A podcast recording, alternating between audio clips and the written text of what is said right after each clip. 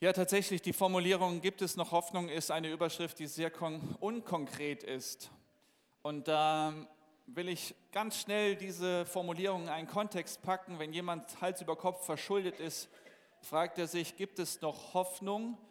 Oder wenn jemand dann in einer Beziehungskrise ist und es funktioniert nicht in der Liebe, in der Partnerschaft, dann fragt man sich, gibt es noch Hoffnung? Und dann natürlich auch mit dieser gesundheitlichen Herausforderung, ja, wenn jemand sich schon abmüht über Jahre und endlich Heilung erfahren möchte, fragt man sich, gibt es noch Hoffnung? Und dann ist es dann, ja, schwierig hinzukommen und zu sagen, ja, es gibt Hoffnung. Und derjenige, der verschuldet ist, sagt, ja, ich glaube dir nicht. Oder derjenige, der in einer Beziehungskrise ist, sagt, ich glaube dir nicht. Oder der, der schwer erkrankt ist, sagt, ich glaube dir nicht. Und am Ende stellen wir fest, dass dieser, dieses Thema Hoffnung eng verknüpft ist mit dem Thema Glauben. Ich kann erst hoffen, wenn ich dem Hoffnungsträger glaube und ihm vertraue. Und deswegen muss heute und an den folgenden Tagen über den Glauben an Gott gesprochen werden, um dann endlich zum Hoffen zu kommen. Denn ich, mir ist es bewusst, dass es ein sehr, sehr sensibles Thema ist. Wie viele von uns haben schon ihre Hoffnung auf etwas gesetzt und wurden enttäuscht. Und dann kommt irgendjemand aus Euskirchen daher und möchte Hoffnung bringen. Da sagt man doch bei der Erstveranstaltung heute Morgen schon, was willst du denn? Und ich möchte eben nicht meine Botschaft, sondern die Botschaft Gottes weitergeben und direkt beginnen mit, dem, mit einem Wort aus dem Römerbrief, Kapitel 5, Vers 5. Da fällt das Wort Hoffnung mit diesem hoffnungsvollen Wort. Die Hoffnung aber lässt nicht zu Schanden werden. Eine andere Übersetzung sagt, die Hoffnung wird nicht enttäuscht werden. Und das ist ja schon mal eine frohe Botschaft, eine gute Nachricht. Die Hoffnung wird nicht zu Schanden werden, aber nicht, weil die Hoffnung eintrifft, so wie ich es mir vorgestellt habe, sondern denn die Liebe Gottes ist ausgegossen in unsere Herzen durch den Heiligen Geist, der uns gegeben worden ist. Das bedeutet also, wenn jemand sich auf diese Themenreihe eingelassen hat und hierher gekommen ist oder vielleicht sich vorgenommen hat, in den nächsten Tagen dabei zu sein, weil da in ihm, in ihr eine Not ist und wo man hoffen möchte, aber nicht so recht hoffen wagt, dann möchte ich sagen, wenn du deine Hoffnung auf Jesus Christus setzt, wird die nach dem Wort nicht enttäuscht werden, aber vielleicht nicht so, wie du dir das erträumst oder wünschst, sondern mit der Verheißung, mit dem Versprechen, dass die Liebe Gottes ausgegossen wird in dein Herz. Und dann wirst du ausrufen, wie die eine Frau in meinem Hauskreis, die an MS erkrankt ist, Multiple Sklerose, Muskelschwund, die dann irgendwann nach Wochen, Monaten der Auseinandersetzung mit Jesus Christus ausrief, wenn ich ihn habe, muss ich nicht mehr gesund werden. Er hat mein Herz erfüllt mit dieser Liebe und ich, ich wünsche dir von Herzen, dass du nach dieser Woche sagen kannst, ich bin endlich zum Frieden gekommen, zur Ruhe gekommen. Vielleicht haben sich die Rahmenbedingungen, vielleicht haben die haben, hat sich die, die Lebenssituation nicht gravierend verändert, aber dein Herz ist erfüllt mit dieser Liebe und du sagst, ich könnte die ganze Welt umarmen, weil ich diese Liebe endlich gespürt habe, spüre, so wie der Andrew Andy das uns eben mitgeteilt hat. Er, hatte, er hatte da so eine Liebe in sich und deswegen möchte ich uns mit reinnehmen in das Wort Gottes, aus dem ja der Glaube kommt, sodass man dann anfängt, vorsichtig doch zu hoffen zu hoffen auf Jesus Christus. Da gibt es in, im Markus-Evangelium, Kapitel 10, am Ende einen Blinden, der dann geheilt wird. Und Jesus sagt ihm, geh hin, also muss man sich mal vorstellen, jemand, der nichts sehen kann. Ich habe gerade gestern so ein Video gesehen von einem kleinen Jungen, der dann sehr unscharf sehen konnte und man hat endlich eine Brille ihm dann fertigen können. Er setzt das erste Mal seine Brille auf und sieht seine Mama, seine Eltern so, wie sie sind und da kommt so ein Lächeln im, im Gesicht. Das, das war so ein ganz emotionaler Moment. Und dieser Blinde wird dann plötzlich sehend, er kann endlich Farben äh, erkennen und dann sagt Jesus ihm, geh hin, dein Glaube hat dir geholfen. Und wenn diese Heilung, diese, diese Errettung etwas mit dem Glauben zu tun hat, dann ist es doch ratsam, sich zu fragen, wie komme ich an diesen Glauben? Ja, vielleicht sagst du, okay, ich möchte hoffen, aber ich glaube nicht so recht.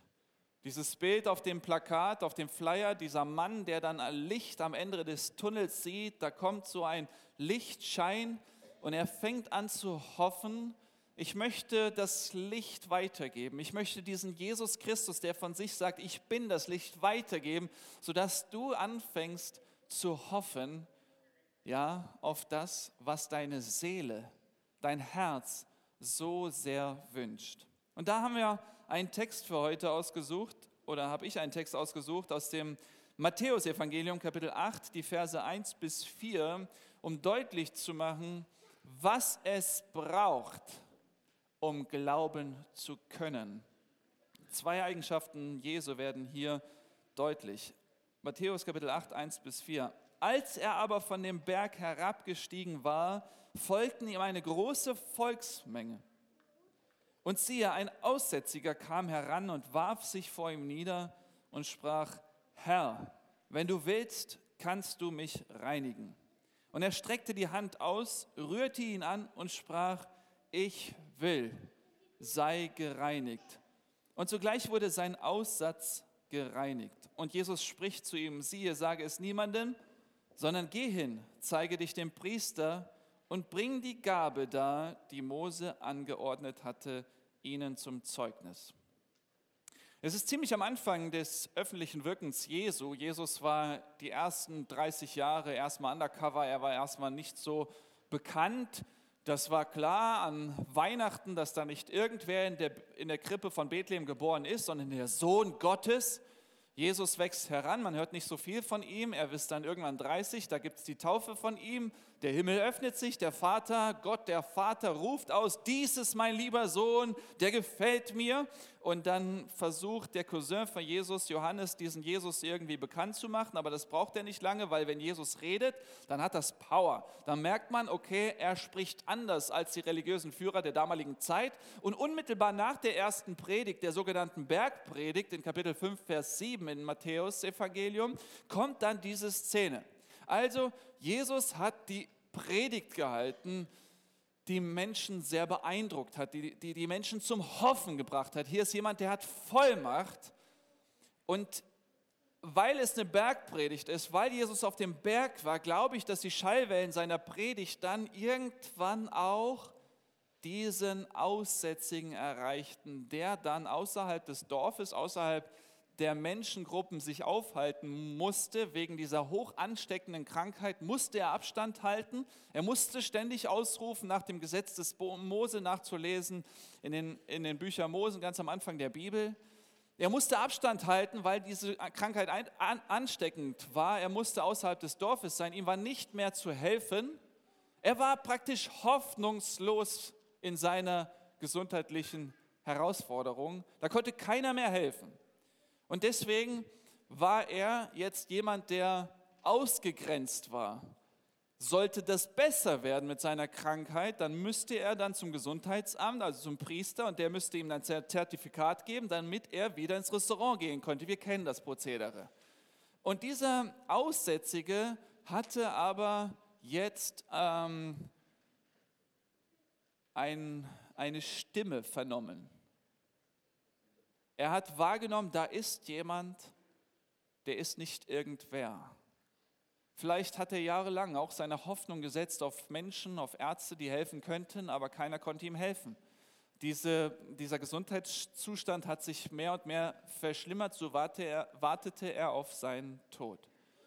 Es war für ihn wahrscheinlich, weil er ständig ausrufen musste, unrein, unrein nicht nur eine äußerliche Erkrankung, sondern auch eine innerliche. Vielleicht fühlte er sich im Innern auch schon unrein. Weiß man aus der Psychologie, wenn man siebenmal ruft, ich kann nichts, irgendwann glaubt man, dass man nichts kann. Wenn man siebenmal ruft, ich bin nichts, irgendwann glaubt man, dass man nichts ist. Wenn man sagt, unrein, unrein, unrein, irgendwann glaubt man, dass man auch innerlich unrein ist. Und die Hygiene, da kann man sich das ausmalen, wenn man außerhalb des Gesundheitssystems ist, dann muss man dann irgendwann mal damit rechnen, dass es dann nicht mehr so gut gerochen hat, dass dieser Mensch, der aussätzlich war und nicht ansehnlich war, es war vergleichbar mit der Lepra-Krankheit, wo Gliedmaßen absterben und man es nicht fühlt. Ja, man, ich habe mal in einem Kindergottesdienst, eine Kinderstunde den Kindern ein Bild eines aussätzigen Gorillas gezeigt und die Kinder konnten da nicht lange draufschauen. Es war einfach äh, unansehnlich. Und dann lesen wir, als er aber von dem Berg herabgestiegen war, wer? Dieser Jesus Christus, wo ich jetzt schon sagen kann, setz deine Hoffnung auf ihn. Alles dreht sich um ihn. Du wirst eine Veränderung in deinem Leben erfahren, wenn du ihn ansiehst, ihn entdeckst, kennenlernst, mit ihm in eine Freundschaft, in eine Beziehung trittst. Und dieser Er, dieser Jesus, Jesus von Nazareth, Jesus der Sohn Gottes, Jesus der Messias, Jesus der Christus, er aber kam vom Berg herabgestiegen das ist da, allein da steckt schon so viel Hoffnung, dass dieser allmächtige Gott sich herabbegeben hat in diese Erde. Er kommt von diesem Berg herab, er nähert sich diesem hoffnungslosen Mann. Ihm folgte eine große Volksmenge, weil sie schon ahnten, hier ist noch mehr zu holen bei diesem Jesus. Schließ dich dieser Volksmenge an, die ihm nachfolgt. Komm mit zu denen, die Jesus nachfolgen. Werd einer der Nachfolger Jesu. Und jetzt geht's los in Vers 2. Und siehe, ein Aussätziger kam heran und warf sich vor ihm nieder und sprach. Und jetzt wittert er hier seine Chance. Das ist seine Hoffnung. Er bricht vielleicht hier das eine oder andere mosaische Gesetz, Gesetz des Alten Testaments, und er kommt auf Jesus zu. Er muss sich, er muss, er muss die Distanz wahren. Er muss den Abstand halten und dennoch hofft er hier auf Hilfe, weil er ahnt, so wie er gesprochen hat, da ist noch ein, ein Ton der Gnade, ein Ton der Barmherzigkeit, der wird mich doch nicht abweisen. So wie er gesprochen hat, da ist so viel Herz dabei gewesen, da ist nicht so viel Verurteilung, was ich so bisher erlebt habe bei den Menschen. Da ist so eine Wärme im Ton gewesen. Es war irgendwie faszinierend, ihn zu hören. Und dieser Glaube, der durch das Wort dann in ihm gewirkt war, führte ihn zu dieser Haltung, zu, dieser, äh, zu diesem Verhalten, dass er sich vor ihm niederwarf. Hey, vielleicht ist das deine Reaktion auf die Verkündigung, dass du dann, wenn nicht heute Morgen hier im Gottesdienst, dann heute Abend oder bei dir im stillen Kämmerlein irgendwo zu Hause dich auf die Knie wirfst und sagst, Herr, ja, was denn? Was sagt er? Erstmal dieses Wort Herr, was nicht ein höfliches Herr Kröker ist, sondern Herr, ein Anerkennen dessen, du bist der Herrscher von Himmel und Erde. Du bist der, der alle Macht hat. Du bist mein König, mein Gott. Vor dir verneige ich mich. Und vielleicht ist das praktisch ein, eine, eine Gestik, die du an den Tag legst, wo du dann ebenfalls wie er niederfällst vor ihm und sagst, Herr, und jetzt achten wir ganz, ganz genau auf die Formulierung, die er gewählt hatte. Denn hier geht es ja nicht nur um ein lecker Eis, bitte, bitte gib mir ein Eis. Hier geht es ja nicht darum, dass man irgendwie so eine Nettigkeit vom Herrn bekommt, sondern dass er aus seiner hoffnungslosen Situation endlich rauskommt. Das heißt, er packt all seine Hoffnung in diesen einen Satz. Wenn du jetzt wüsstest, hier ist der Herr, ja, und du hättest die Möglichkeit, ihm einen Satz zuzusprechen, was würdest du sagen? Nehmen wir mal an, nachher da im Raum der Stille, in der im Seelsorgeraum würde der Herr Jesus Christus höchstpersönlich selbst sitzen. Du wüsstest mit Sicherheit, er ist da in dem Raum und du dürftest Du dürftest zu ihm, zu dieser höchsten Audienz, du dürftest mal für einen Moment mit ihm reden.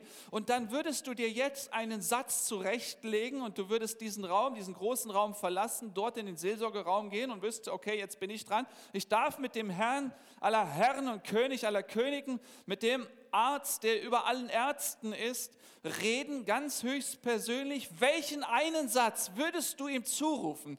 Was ist in deinem Herzen ganz, ganz tief? Welchen einen Wunsch hast du in deiner Seele? Was würdest du formulieren, sodass du ihm es aussprechen würdest, weil du wüsstest, hier ist endlich mal jemand, wenn er sagt, du hast einen Wunsch frei, es auch erfüllen kann. Denn diesem lebendigen Gott ist nichts unmöglich. Was würdest du sagen? Und vielleicht sagst du, hey David, ich, musste, ich muss noch einen Kaffee trinken, ich bin noch nicht wach. So eine Frage, die, die, ist mir, die ist zu heftig. Ich gib mir noch einen Moment. Ja, dann nimm dir den Moment.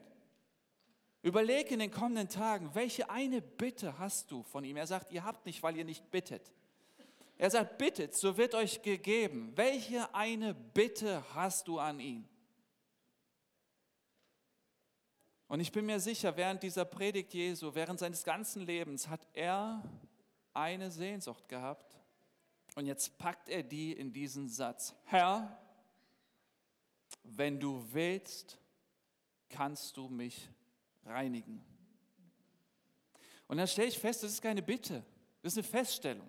Das ist kein Flehen, bitte, bitte, bitte, bitte, bitte, bitte, mach mich rein, bitte, bitte, bitte, bitte, mach mich gesund, sondern das ist eine Feststellung. Wenn du willst, kannst du mich reinigen. Punkt. Auch das ist mal eine Frage, die sich lohnt zu stellen. Wenn ich jetzt dann die, die, den Moment mit dem Herrn hätte, was würde ich überhaupt, wie würde, wie, wie, welche, welche Satzzeichen wäre am Ende meines Satzes? Ein Ausrufezeichen, Herr, mach das, Herr, mach dieses. Wie ist dein Gebet? Wenn du mit Gott in Kontakt trittst, wie redest du mit ihm? Mach dies, Ausrufezeichen? Oder warum, diese Warum-Fragen, wo am Ende ein Fragezeichen ist? Bei ihm ist es ein Punkt. Wenn du willst, kannst du mich reinigen. Fertig. Und dann ist da eine Stille. Dann ist jetzt unklar, was kommt jetzt. Reicht es? Aber noch einmal diese Aussage von ihm. Wenn du willst, kannst du mich reinigen. Er beschreibt, also in seinem, in seinem Satz finden wir zwei Eigenschaften, die er ganz klar vor Augen hat. Wenn du willst, kannst du. Also es braucht das Wollen und das Können. Und damit drückt er seinen Glauben aus an einen Gott der Liebe und ein Gott der Allmacht. Wenn du willst, wenn dein Herz weich wird mir gegenüber, wenn du in deinem Herzen Barmherzigkeit hast, dann, und das ist die zweite Eigenschaft, die Allmacht, kannst du mir helfen. Wir denken mal über diese zwei Eigenschaften nach, dieses Wollen. Stellt euch mal vor, da will jemand uns helfen, kann aber nicht. Du hast eine Autopanne, dein zweijähriger Sohn kommt mit so einem Spielzeugschraubenzieher und sagt, Papa, ich will dir helfen. Du sagst, toll, mein Kind, aber du weißt, dir ist nicht geholfen. Auf der anderen Seite dieses Können. Du hast in der Verwandtschaft irgendeinen Spezialisten, irgendeinen Onkel, der kann alles. Aber der ist so hartherzig, du weißt gar nicht, ob der dir helfen wird. Ja, frage ich dir oder nicht?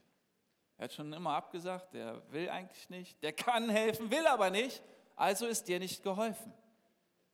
Also braucht es diese zwei Eigenschaften, das Wollen und das Können, sodass dann jemand hoffen kann. Und wenn wir einsteigen in diese Hoffnungswoche, dann ist das die Basis. Das ist das Fundament, dass jemand helfen will und helfen kann. Und so laufen wir Menschen, alle Menschen auf diesem Planeten durchs Leben und haben eine, eine Sehnsucht. Wir haben ja alle mit Nöten zu tun. Wir haben alle mit Krankheit zu tun und dann haben, haben wir ein offenes Auge für jemanden, der helfen will, helfen kann. Wir setzen dann auf erstmal Religionen, wo wir ahnen, okay, hier ist ein Konzept, eine Weltanschauung, die ja, vermeintlich schlüssig ist. Da setze ich meine Hoffnung auf ein Glücksbringer. Vielleicht sagst du dir, okay, wenn ich das Kettchen anhabe, dann, dann, dann ist mir geholfen, weil das will mir helfen, aber du weißt, wenn du ehrlich bist, es kann dir nicht helfen. Vielleicht ist da so eine Sehnsucht, okay, hier ist vielleicht so ein lieber, nackter Mann, ein bisschen fülliger wie im Buddhismus, der lächelt die ganze Zeit, der will mir helfen, aber am Ende hilft er nicht. Und so haben viele dich enttäuscht, weil sie dir immer suggerierten, immer Hoffnung gemacht haben, ja, sie wollen dir helfen, am Ende konnten sie dir nicht helfen. Und dann fingst du an, in anderen Religionen zu suchen, hattest da dieses, diese Religion vorgestellt bekommen von einem großen Gott, der allmächtige Gott, der allwissende Gott. Und du wendest dich ihm zu und weißt, okay, er kann alles, aber will er mir auch helfen? Sodass du nie bis zu deinem Tod weißt, reichen die guten Werke aus. Am Ende entscheidet die Waage, die Lebenswaage, die guten Werke und die bösen Werke. Hoffentlich, hoffentlich sind die guten Werke schwerer, sodass ich dann da in diesem Gericht bestehe. Aber dieser dir fremde Gott gibt dir niemals ein Feedback, ob er dir auch helfen will. Denn Liebe kennt diese Religion nicht. Und so läufst du durchs Leben und suchst und suchst. Wo, wo ist jemand, der helfen will und helfen kann? Und so stellt sich der allmächtige Gott der Bibel vor als ein Vater. Als ein Vater, von dem jede Vaterschaft kommt. Und lasst mich diesen Exkurs auch noch mitnehmen, um uns, die wir vermeintlich Christen sind, die wir jetzt sagen würden, ich bin Nachfolger Jesu, ich bin gläubig, ich will dich auch herausfordern, glaubst du eigentlich Gott? Wenn er sich als Vater vorstellt und du ein Vaterbild hast, was sehr geprägt ist von deinem Vater, von deinem Papa und dein Papa jemand war, der helfen wollte, aber nicht konnte, Vielleicht so ein Papa, der dir immer versprochen hat, hey, am Wochenende unternehmen wir was, dann kam das Wochenende und hat er es vergessen. Der wollte, der wollte treu sein, deiner Mama wollte er treu sein. Er hat gesagt, klar, bis das der Tod uns scheidet und siehe da, er hat schon eine andere. Und so, dass ihr alle 14 Tage nur Zeit miteinander verbringt. Vielleicht hast du so einen Papa gehabt, ja, der will, der will, der will, aber der kann nicht. Der kann sein Wort nicht halten. Er wollte dir in Mathe immer helfen, in den Schulaufgaben immer helfen, aber er, er konnte es einfach nicht. Er hat sich auch gar nicht bemüht darum. Vielleicht ist das dein Vaterbild und dann projizierst du dieses Vaterbild auf Gott und denkst, das ist jemand, der will immer, aber der kann eigentlich nicht. Der kann eigentlich, der will, aber der kann nicht. Man redet in der christlich sozialisierten Welt, in diesem christlichen Abendland immer von diesem lieben Gott. Und dann denkst du, okay, das ist der liebe Gott, wie so ein alter Opa, ja, der hat so einen langen Bart, der ist immer lieb und lieb und lieb, aber der kann nicht helfen. Also wirst du ihm nicht vertrauen. Du wirst deine Hoffnung nicht auf ihn setzen, weil du die Eigenschaft des Könnens nicht vorgestellt bekommen hast durch das Wort Gottes. Oder dein Papa ist eben vielleicht auf der Seite stark. Er kann alles, aber er will nicht so recht. Es ist ein Vater, bei dem alles gelingt. Ja, der, die Garage ist immer top aufge, aus, aufgeräumt, im Haus ist alles sofort repariert. Jede Glühbirne ist, sobald der Geist aufgibt, sofort erneuert. Zeitumstellung, die die, die Uhr ist sofort umgestellt, alles picobello, alles sauber. Dieser Papa gibt dir vielleicht einen Auftrag, er sagt, geh in den Garten, mäh den Rasen, du gehst in den Garten, mähst den Rasen und denkst dir, ich kann es ihm nicht recht machen. Er wird diesen einen Grashalm finden, den ich übersehen habe. Und du gehst und mähst und mähst, gehst einmal durch, nochmal, nochmal und du denkst, nee, nee, nee, nee, dieser Papa, der, der sieht diesen einen Grashalm und tatsächlich, du bist fertig, dein Vater kommt raus, er guckt dich gar nicht an. Er, er, er, er kann alles, aber er, er drückt diese Liebe nicht aus. Und dann schaut er und sagt nichts. Er zeigt nur, da, du unnutzer Junge, du Nichtsnutz. Und vielleicht bist du so aufgewachsen, in so einem Elternhaus, dass du so einen strengen Papa hattest, der alles konnte, aber du wusstest nie, ob er dich lieb hat. Weil er konnte nicht dich in den Arm nehmen und dir sagen, hey, ich habe dich lieb. Also wirst du auf Gott dieses Vaterbild projizieren und wirst glauben, dass dieser Vater im Himmel ebenfalls so ein strenger, allmächtiger Gott ist, der nicht dir seine Liebe entgegenbringt.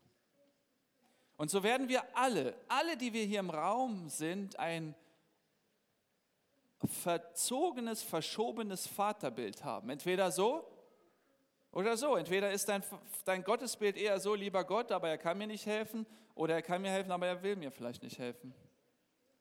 Und daher brauchen wir das Wort, die Bibel, die uns das Vaterbild Gottes neu präsentiert. Dieser Aussätzige sagte, wenn du willst, kannst du. Bevor wir auf die Auflösung kommen, wie jetzt diese Geschichte sich weiterentwickelt hatte, möchte ich nochmal deutlich machen, wenn wir ein schiefes Gottesbild haben, werden wir logischerweise diesem Gott nicht vertrauen. Er will mir helfen, aber kann nicht, also kommst du nicht mit deiner Not zu ihm. Dein Papa wollte dir bei Mathe helfen, du kommst nicht mit deinen Matheaufgaben zu ihm, weil du keine Hoffnung hast, dass der dir hilft. Und dann aber dieser andere Vater, der helfen kann, aber nicht will, du kommst auch nicht mit deinen Matheaufgaben zu ihm, weil du fürchtest ihn. Du hast Angst vor ihm im, im negativen Sinne, dass wenn du jetzt dich ihm annäherst, er sagt, ey, was, du kannst kein Mathe, du unfähiger Knabe. Und so bleibst du mit deiner Mathe-Problematik allein. Und vielleicht ist das deine Situation. Du sitzt mit deiner Problematik gerade auf dem Stuhl und bist ziemlich allein. Da ist ein allmächtiger Gott, der ausruft mit seinen ausgebreiteten Armen, kommet her zu mir alle, die ihr mühselig und beladen seid. Ich will euch Ruhe geben, ich will euch helfen, aber du bleibst mit deinem Problem auf dem Stuhl sitzen.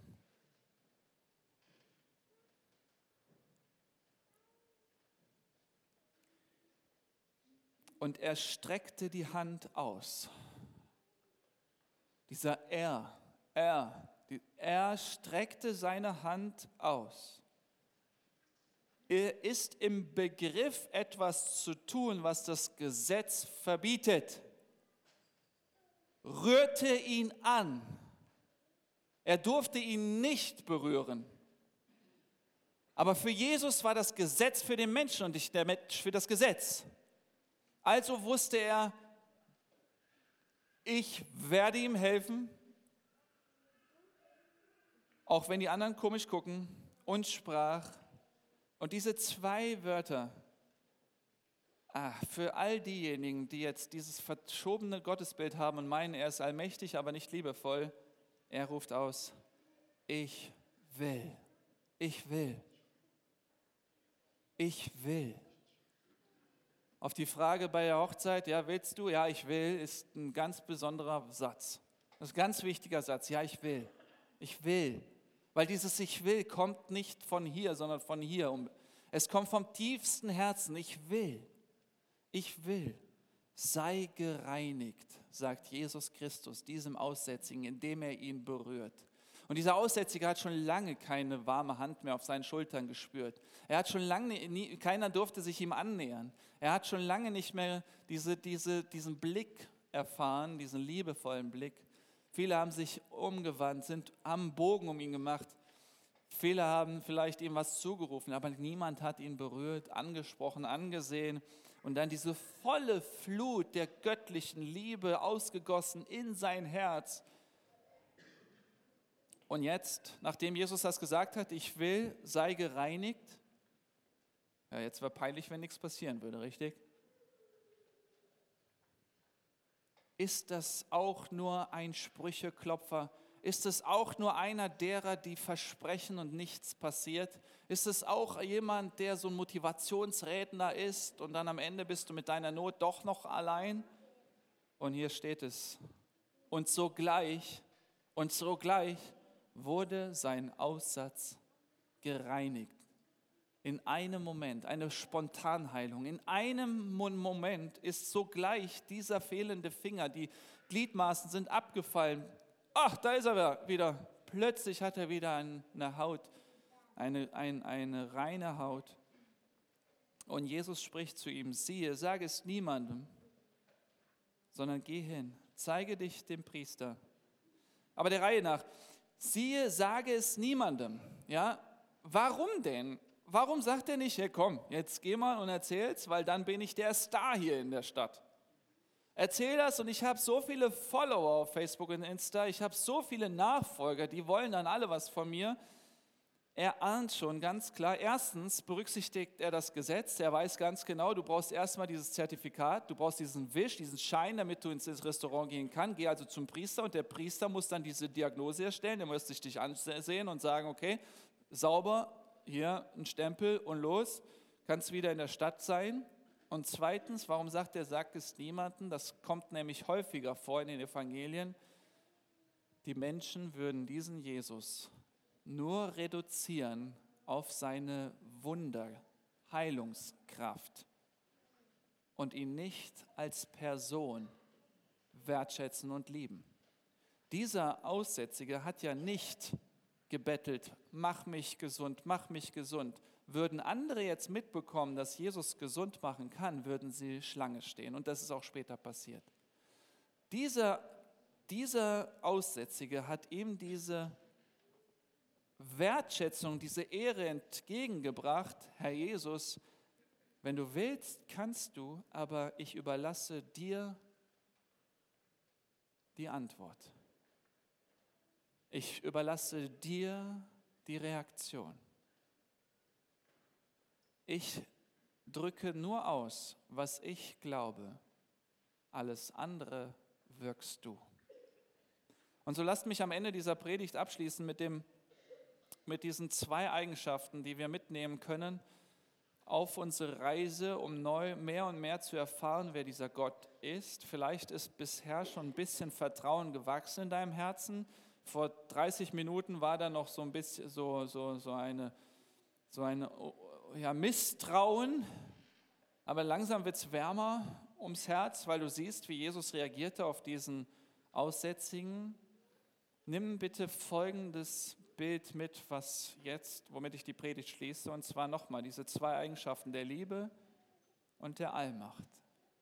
Es gibt nämlich eine Situation in der Menschheitsgeschichte, da haben sich diese zwei Eigenschaften gekreuzt. Da sind diese zwei Eigenschaften Gottes zusammengekommen, und zwar auf dem Hügel Golgatha. Da gab es diese eine Säule der Liebe, diesen Balken der Liebe, und diese Säule oder diesen Balken der Allmacht, die sichtbar wurden dort am Kreuz von Golgatha. Und was genau ist da offenbart worden, sichtbar geworden? Diese pure Liebe unseres Herrn. Die pure Liebe des Vaters im Himmel, dass er eine Lösung geschaffen hat, um dich und mich vor der Hauptproblematik zu lösen, und zwar die Sünde. Darüber spreche ich die nächsten Tage noch ausführlicher. Dieses Getrenntsein von ihm durch diese Schuld. Das Problem wollte er lösen. Ich will dich erretten. Ich will mit dir ewig im Himmel die Zeit verbringen.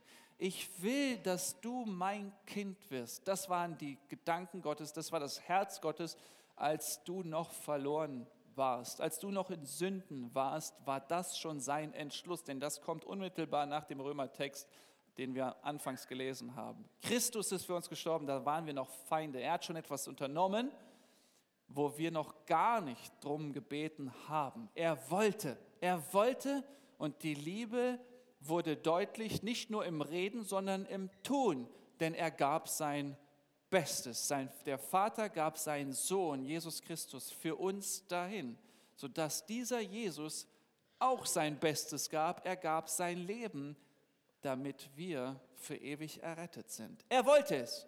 Er wollte es und er konnte es.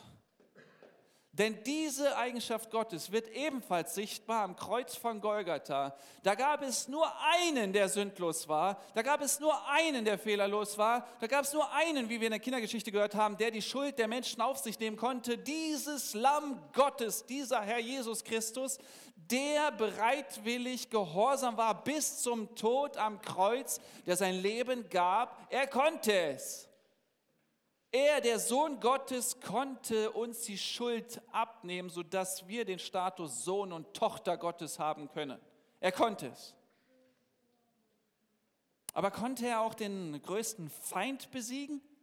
Er konnte sterben für uns, ja, aber konnte er auch diesen größten Feind, den Tod, besiegen? Ja, er konnte. Am Ostern haben wir darüber nachgedacht. Er ist auferstanden von den Toten und er konnte den Tod besiegen. Er konnte somit die Sünde besiegen. Er konnte die Hölle besiegen. Er konnte den Teufel besiegen. Er hat ihm dann den Kopf zertreten.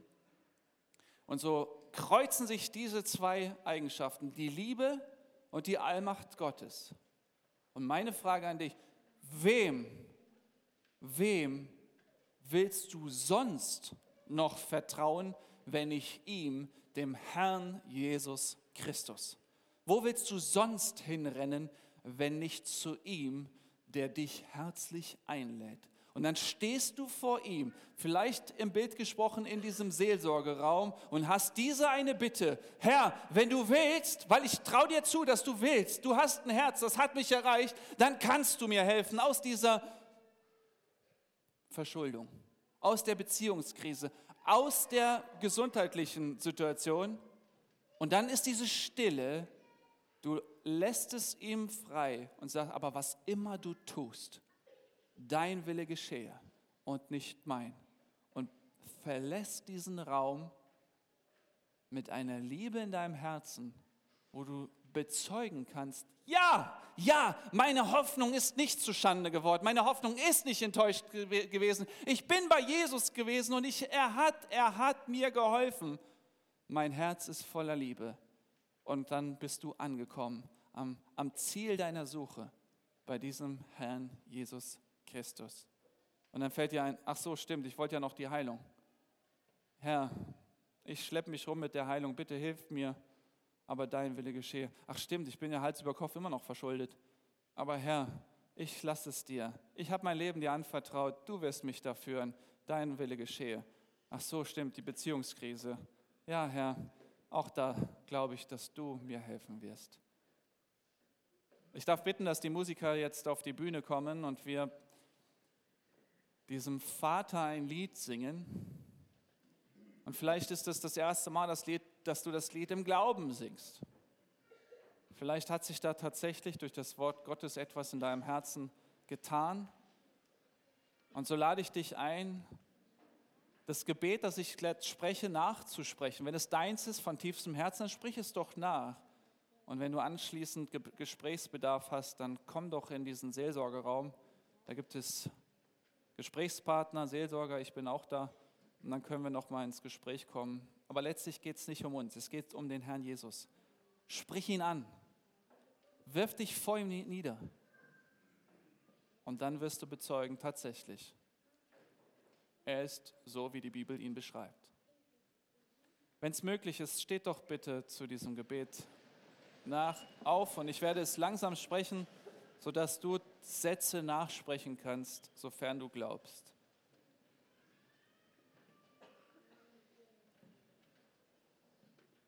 Lieber Vater im Himmel, während ich Vater sage, stelle ich fest, dass dieses Bild von dir sehr unscharf ist. Ich gestehe ein, dass ich dich unterschätzt habe. Ich danke dir, dass du durch das Wort dich offenbart hast. Danke, lieber Vater, dass du nicht nur Liebe bist, sondern auch allmächtig bist. Danke, dass du nicht nur allmächtig bist, sondern auch die Liebe bist. Das war mir gar nicht bewusst. Mich hat Satan so durcheinander gebracht und belogen, dass ich ein völlig verzogenes Bild von dir hatte. Vergib mir, dass ich dir nicht geglaubt habe. Vergib mir meine Schuld und Sünde, wo ich woanders Hilfe gesucht habe als bei dir. Vergib mir meine Selbstsucht, mein Egoismus und Stolz. Ich erkenne an, dass du der Herr bist und nicht ich. Und so vertraue ich mich dir an. Mit all meinen Nöten und Sorgen und Herausforderungen, du kennst sie. Herr, wenn du willst, kannst du mir helfen. Amen. Lass uns stehen, stehend dieses Lied gemeinsam singen.